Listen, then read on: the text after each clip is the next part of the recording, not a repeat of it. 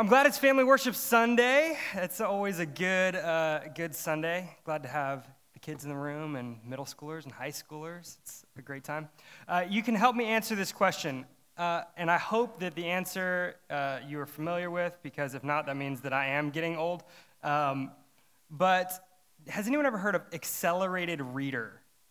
Acceler- Is that a thing still? Like, do they still do that?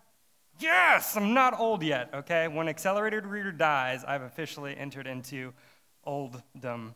Uh, yeah, I don't know if that's a word, but we'll make it one.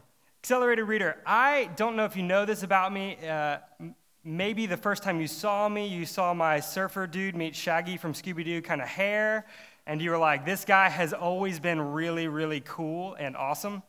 Uh, that is not necessarily true, okay? I'm going to give you some evidence. This was me as I entered sixth grade. Sixth grade, excuse me. All right, you'll notice I was wearing glasses. I do not wear contacts currently. Since the sixth grade, I broke those glasses and have never put them on my face again. True story, true story. I am convinced that my eyesight will be better without them, or at least other people's eyesight will be.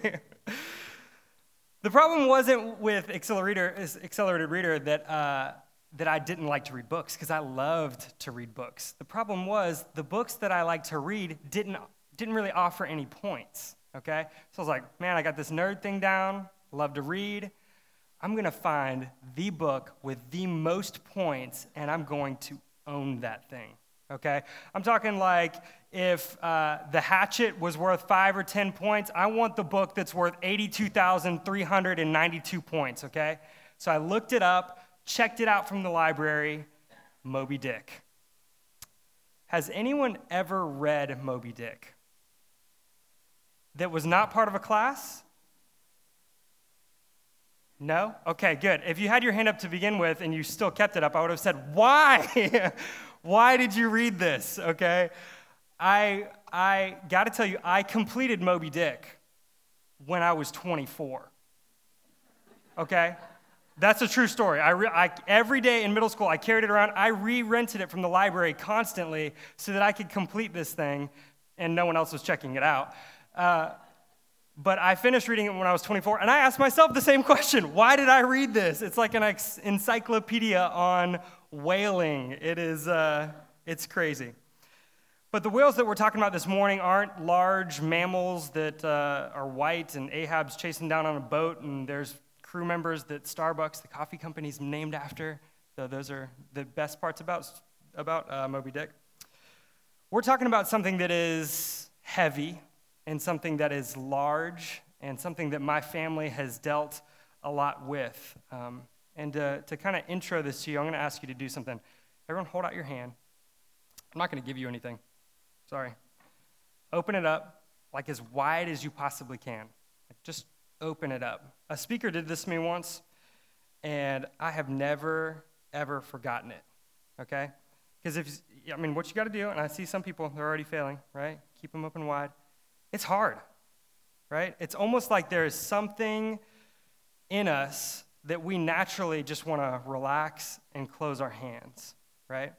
And basically, what he was saying was having this posture of giving and of selflessness is not something that necessarily comes naturally to us. Like, we have to work at it. Because if we just let our guard down, we, we take and we're selfish. You can put your hands, hands down now. What my family has struggled with is people have taken uh, a lot from us, both within our family and outside of our family. And my family struggles with the whale of unforgiveness, of holding resentment, and of holding grudges. To kind of give you a, little idea, I, maybe I'm the only one in the room, but my family has a lot of dysfunction, okay? I'll give you just some brief highlights, okay? I have an uncle who is his own nephew and his own un- uncle. Okay, I'm just gonna let, I'm gonna let you think about that, all right? It's out there. I have relatives who are in the world's oldest profession, okay? If you don't know what that is, ask someone else. I have two cousins that are in prison. I have a cousin who is in prison for a DUI where someone else uh, died in a car accident. It was not his first time.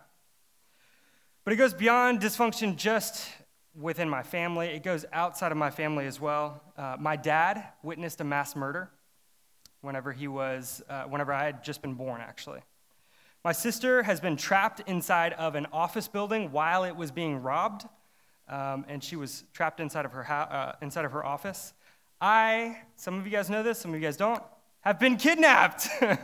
okay, part of my story. It's uh, crazy. I'll tell you a little bit more about that later. But what I guess I'm trying to say is, yeah, we got dysfunction in our family, but just a lot of stuff has happened to us. We've been through a lot of messed up stuff. Um, my dad's dad, um, some people call them grandfathers, uh, kind of stepped out of the picture whenever my dad was a kid. Uh, he was, I think, four or five years old. He went out for a pack of cigarettes and never came back. Never showed up to another birthday party, never called again home, never sent him letters, never sent him cards. And some of you guys know exactly what that's like. It's hard. It's hard for his mom, it's hard for him growing up as a, a boy without a, without a father figure inside of the house. 40 years go by, and my dad still had never spoken a word to his dad. Had never seen him since, had never heard from him since, um, had never contacted him. My uncle called him one day and said, You know, hey, you know, he's, my uncle's a little bit older than my dad, and he's not his own nephew, so don't worry about it. And he said, Hey, um, you know, I've been in contact with dad a little bit, and I found out that that he's going to die. Like he's, he's very sick, he's at the end of his life. You should call him. And my dad's response was, Why? What has this guy ever done for me in my life?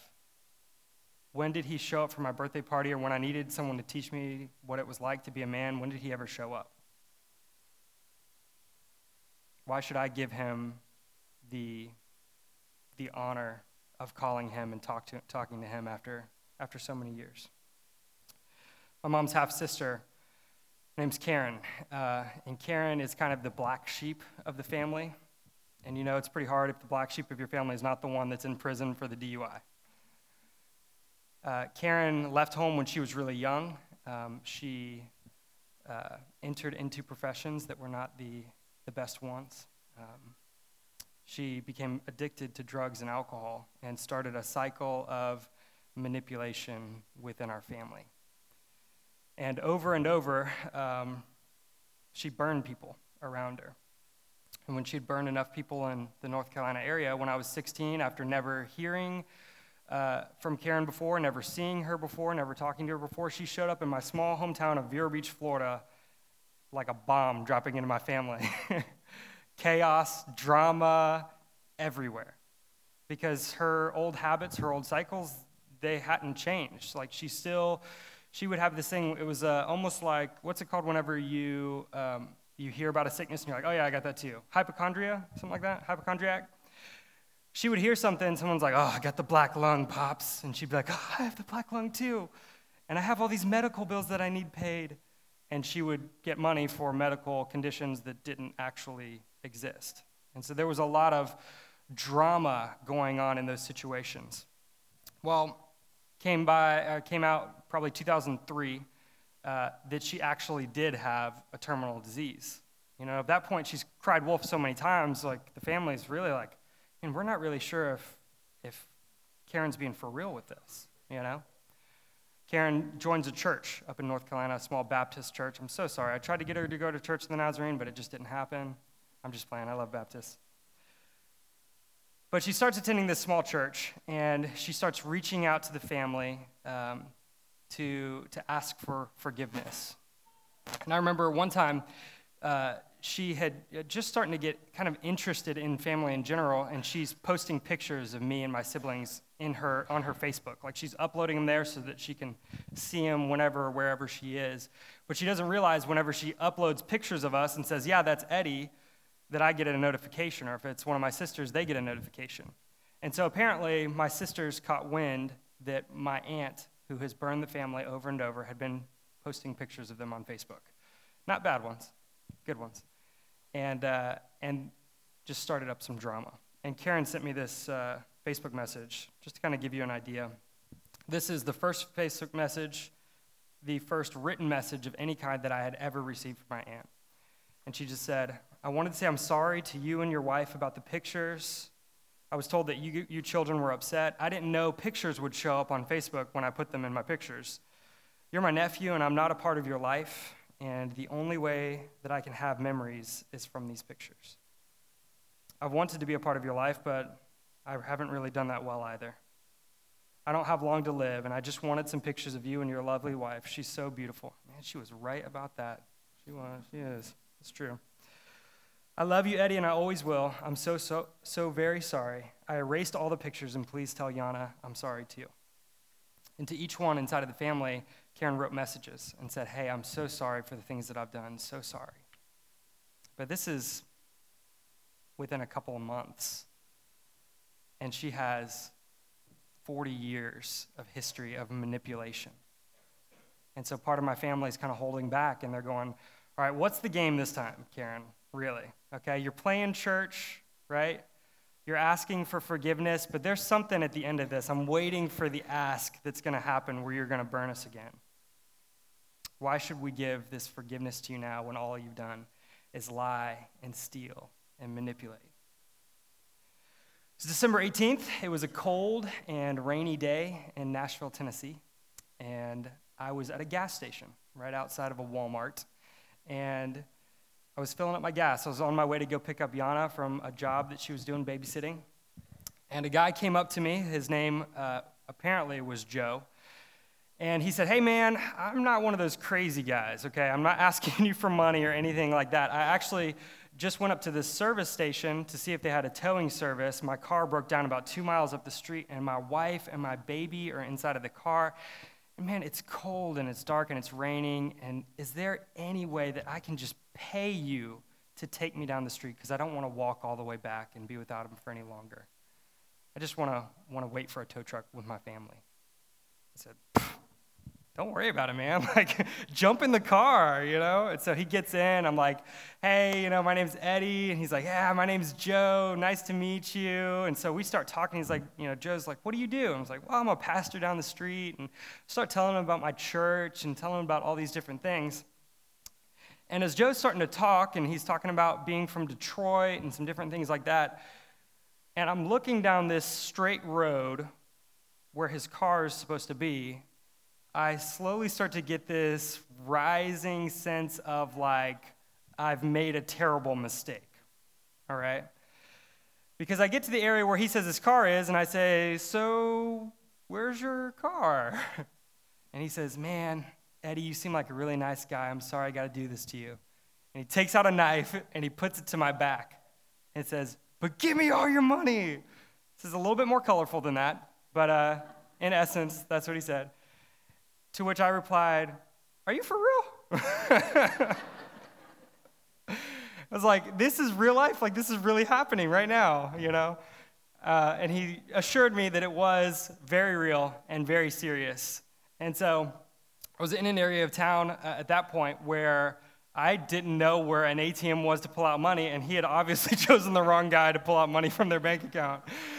Uh, I, yeah, yeah. He found out because I could only pull out so much. Um, and Joe starts talking to me. And it was a really weird thing. When I'm telling the story, it's a, it's a part of the story that I typically don't tell. But Joe started telling me about his life growing up, which is just really weird when you're being kidnapped, okay? Because he's like making excuses to me, you know? He's like, man, I just had a really hard life growing up in Detroit on the streets. You know, you got to do what you got to do to survive. And I'm like, yes, yes, keep talking, pull the knife away, you know, those kind of things. And he starts talking to me about being a pastor, okay? And he says, with a knife held to my back, I hope that you can find it within your heart one day to forgive me. It's weird. weird. But I mean, that's kind of a bold ask, right? I mean, he's in the process of kidnapping me, asking uh, for forgiveness. And in each one of these situations, the people, they knew that they were, they were causing harm, right? They were causing distress, but they probably, di- they probably didn't really realize the depths of hurt that their sin would have on the people involved. the consequences of their sins reached deeper levels than they probably realized because it caused us senses of abandonment, right? Of loneliness, of fear, of betrayal, of just injustice.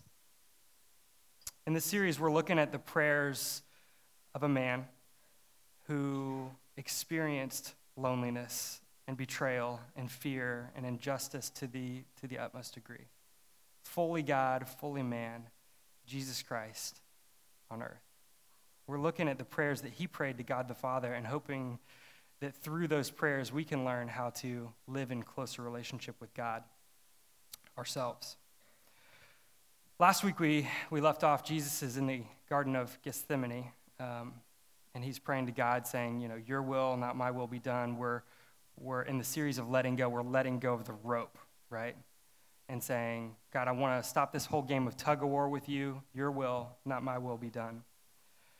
This week we are, are picking up, Jesus has been put on trial, sentenced to death by crucifixion, um, one of the worst forms of the death penalty. His followers have scattered. Um, Peter, the rock, has denied him. Some of the very people that he were, was ministering to are now the ones that are hurling insults to him and calling for his death. They were even given the option between releasing Jesus or releasing a murderer and they chose the murderer. If that's not betrayal, I don't know what is. Jesus abandoned, betrayed, his human nature filled with fear, and in the most unjust moment in history was put on a cross, sentenced to death. And as he hung, there was a thief hanging on the cross to his left and a thief hanging on the cross to his right and to kind of pour salt inside of the wounds, the soldiers below his feet even were gambling for his clothes. And in the midst of all this, Jesus prays, Father, forgive them, for they don't know what they're doing. Now, hopefully, one of the things I do in student ministry um, that I want to do for you guys today is kind of wake up a little bit to what's really going on here. Like, we hear sometimes these words and these verses, and we just, we kind of take them for, for what we've always heard them to be, and we never really think about what's going on in the passage. I mean, think about that. If we were to, to put this situation in something far less unjust, far less uh, of an experience as being on a cross, we'd say, My dad, his first birthday, his dad's not there. And someone walks up to my dad and said, Hey, boy, I'm so sorry that your dad hasn't called. I'm so sorry that he's not there for you. But he probably just doesn't know what he's doing, so you should forgive him. It's like, say what? Right? The 10th time my, my grandmother had had her money manipulated away from her by my aunt, and someone comes to her and says, Yeah, she probably doesn't know what she's doing, right? Forgive her. Forgive her. That's weird. Right? The pizza delivery guy, and I'll tell you the whole story if you guys want to hear it sometime. Just come talk to me. Pizza delivery guy that ended up saving my life as I'm running down the street away from my kidnapper. If he would have turned around and been like, hey, man, just forget about it, uh, he probably didn't know what he was doing. That's not true, right? If we're reading that and we say that the soldiers that put him on the cross and the people who, that are calling for his death don't know what they're doing, that's not really what this verse is talking about right? That doesn't make sense. Doesn't make sense at all. I think instead of him just saying, God, forgive them, they don't know what they're doing, right?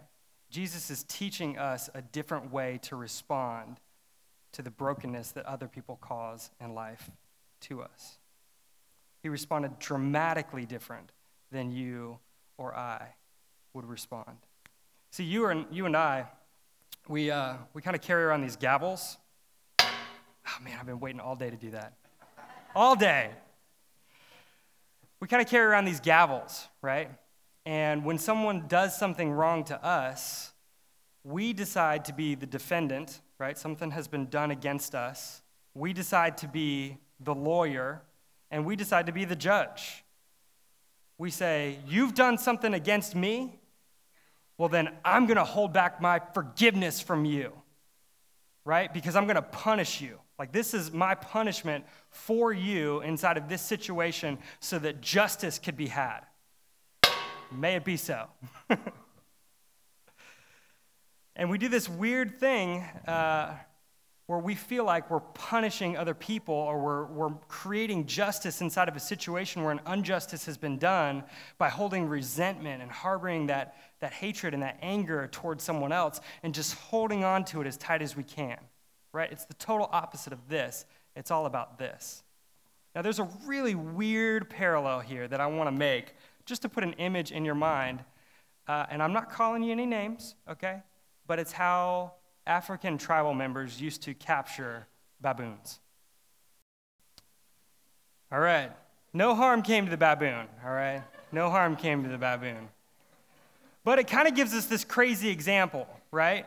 We feel like we're dispensing justice whenever we are harboring our resentment towards someone and we're holding on to it and we're going, How dare you do that to me? You're holding on to it as tight as you can, but what we don't realize is our own holding on to this resentment, our own holding on to this forgiveness that we haven't given, is the same thing that's keeping us inside of the enemy's trap.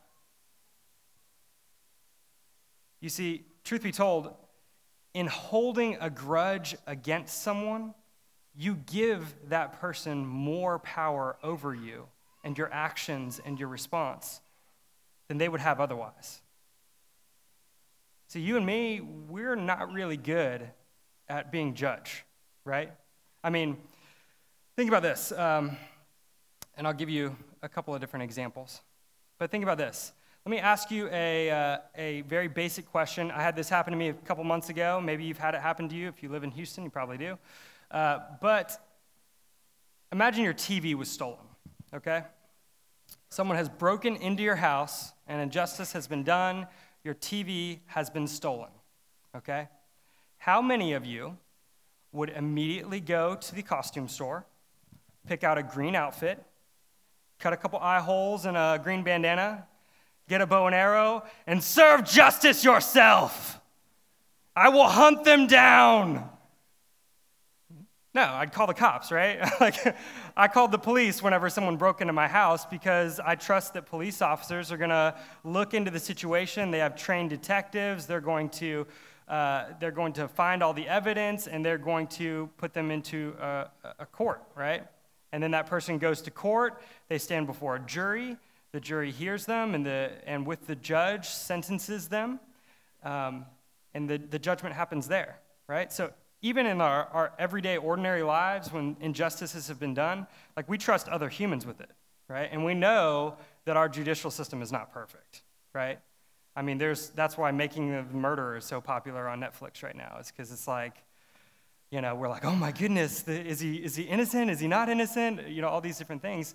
It's, uh, it's this human form of, of justice. So why is it, if we can, we can trust a human with the, the, the suspension of justice inside of the situations when it happens in our own hearts, when someone has done an injustice here, that we feel like we need to be the judges, that we feel like we need to be the one to dole out the punishment. Right? If we get it wrong in other places, we're going to get it wrong here too. Right? Because, newsflash, we're sinful creatures. But we serve a God who is perfect, and we serve a God who is holy, and we serve a God who is loving. So, why not, instead of dispensing this justice ourselves, being the judge ourselves of this situation, we say, God, you take the gavel. You be the judge of this situation. You be the judge of what's going on here. And I'm just going to release it let it go. Let it go to you. This is how we can love our enemies and pray for those who persecute us by realizing that while we've been hurt, that the judgment is ultimately up to God. And all we're doing when we're holding out that resentment and we're holding out that anger is giving more power to the person that has harmed us to, to begin with. Right? If we believe that God is ultimately and truly just, then we can fully and completely trust Him with the wrongs that have been done against us. The three stories I told earlier um, all have a common ending. Um, all the members involved in all three of those situations have passed away. In this first situation, um, my grandfather passed away, and my dad never spoke to him. He let the time come, and he let the time pass. And in conversations with my dad, I can tell you, even though he may never admit it, anytime he talks about that situation, there's a weight that still carries heavy on him. Because he said, he doesn't deserve it. I've made my decision, I've made my judgment. He doesn't deserve forgiveness. My Aunt Karen passed away this week, actually, um, after struggling for a few years with all the, the disease and sickness. And um, this past Christmas, uh, there was a big drama that went on with my family because my Aunt Karen surprised everyone by coming down for Christmas. And a few of my family members refused to even come into the house that she was staying in. And I talked to those family members on the phone now that she's passed. I just said, I wish I would have known. I wish I would have known that this was going to be it because I felt like I was doing this like righteous thing. But instead, she's passed on and I'm left with all the weight and I'm left with all the hurt. And I'm never, never going to get the chance to forgive her. The, uh, the guy that kidnapped me uh, passed away, and I'll tell you that story a different time. Um, but I was sitting in the car with him and said, I don't know if you can believe me, but I, I don't hold any, anything against you for this happening. I said, I know that like you're holding a knife to my back, so I kind of have to say that right now. but I really don't. I can, I can find it in my heart to forgive you. And I don't know what happened with him. I don't know um, I mean, I know the story of how he passed, but I don't know where he was in, in terms of his relationship with God. Um, but I really do hope and I really do pray that he was able to find forgiveness um, inside of the, the jail cell that he ended up in. Before we close, um, I got a couple more things I want to talk to you about. Let's, uh, let's check in on a couple of our friends, Marlin and Dory, and find out what happened with them. It turned out okay. It turned out okay. We're alive. We're alive. Letting go of the gavel, releasing the, the deepest hurts that people have, have caused to you, the resentments that you still hold, can be a scary thing, right? Like hanging on to that whale's tongue, going, I don't know if it's going to be okay, but I got to let go. I got to trust that the one who is just and the one who is loving will take care of that situation and take care of the pain and the hurt uh, that I've, I've experienced in this. But one of the things uh, that I want to talk to you about is that God is not asking us to do in this situation. He's not asking us to do anything that He has not already done for us. If you could close your eyes, I'm going to read you a passage of Scripture. It's not going to be on the screen. I just kind of want you to hear it and try to hear it with a fresh mind and a fresh attitude in light of Jesus' prayer today. It's the parable of the unforgiving debtor. Peter came to him and said, Lord, how often should I forgive someone who sins against me? Seven times? Nah, not seven times, Jesus replied. 70 times seven. Therefore, the kingdom of heaven can be compared to a king who decides to bring his accounts up to date with servants who had borrowed money from him. And in one of these situations, one of the debtors was brought in who owed him like a million dollars. He couldn't pay. So his master ordered that he be sold, along with his wife, his children, and everything he owned, in order to pay off the debt. But the man fell down before his master and begged him, Please be patient with me. I will pay all of it. Then his master was filled with pity for him, and he just released him, forgave him of his debt. He's alive, he's free. But when the man left, he went to a fellow servant who owed him a few thousand dollars, a drop in the bucket. He grabbed him by the throat and demanded instant payment. his fellow servant fell down before him and begged him for a little bit more time. Please, please, just be patient with me. I'll pay it. I'll pay it. But his creditor wouldn't wait. He had the man arrested and put in prison until the debt could be paid in full. And one of the, some of the other servants saw this. They were very upset. They went back to the king, the one who had forgiven him of a million dollars, and they told him everything that had happened.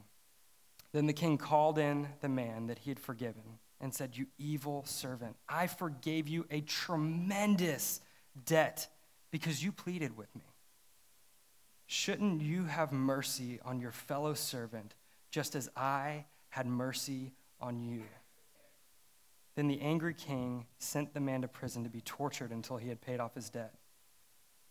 This is the heaviest part. That's what my heavenly Father will do to you if you forget if you refuse to forgive your brothers and sisters from your heart. You guys can open up your eyes. It's heavy, right? It's heavy. But the reality is, it's good news, guys. Because we are the people who have also done wrong, and that our sins have had far deeper and farther reaching consequences than we ever could have possibly thought or imagined. Most of us don't think about when we do something wrong that we were the ones putting nails in the hands of Jesus, hanging him on the cross, right? He died so that we could be forgiven of those sins. It's farther reaching than we realize there. It's farther re- reaching than we realize with the people that are around us. And we have separated ourselves from a perfect and holy and loving God. Like that's the effect, that's the consequence of our sin. And God said, Man, that's a huge debt. But I'll, I'll forgive it from you. I'll forgive it for you. I want to be in relationship with you. I want to do this thing. And so, Jesus here, inside of this, is saying, Man, whatever anyone else has done for you is nothing in comparison to what you've done with God.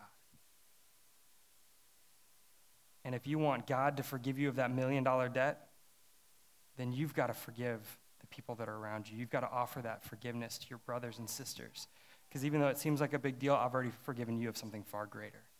I've already given you freedom and life, and you need to extend that into this other situation. And in Jesus' prayer, it's, it's interesting how he passes the, uh, the buck here. Because Jesus isn't hanging on the cross and says, Attention, guys down below me who are gambling over my clothes. Hey, guys who put this uh, hat of thorns, crown of thorns on my head. I forgive you. Which he could have, right? He, he passes the gavel and says, Father, I give the authority to, to judge in this situation. He's leading this example for us over to you. And God, I'm asking that you would forgive them of this sin.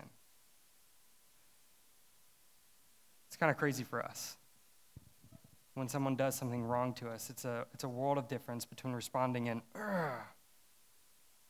and going, God, they've, they've hurt me and they've done wrong to me. But man, in doing wrong to me, they've separated themselves from you and realizing that that's the greater hurt, that that's the greater pain, and going, God, this is your call, man. But all I can say is have mercy because you have given mercy to me. Bring love because you've brought love to me. Would you guys pray with me? Here's what I want to do. As you're praying, I don't know if any of these stories have sparked off something in your mind where you have realized a resentment that you've been holding or someone that you have not forgiven inside of your life yet. But would you clench your fist as you think about those situations, as you think about those people who have done wrong to you, the feelings that you have toward them? And as we pray, release your hand and feel the release that comes with handing the authority, handing the gavel over to God. God, we are so sorry for the things that we've done in our lives to separate ourselves from you. And God, we are so, so thankful that you have chosen to love us, that you have chosen to forgive us and show us mercy and show us grace in spite of situations where, where we didn't deserve it.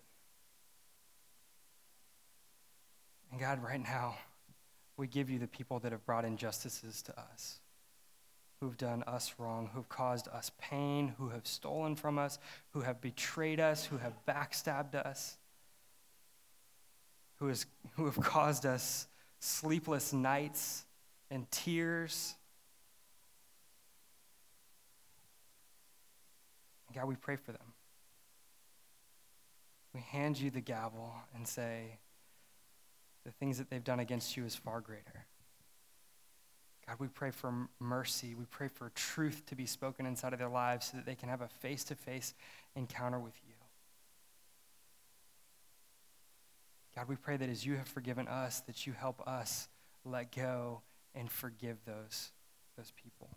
God, we give you authority in our lives and authority in our hearts to be the one who holds the gavel.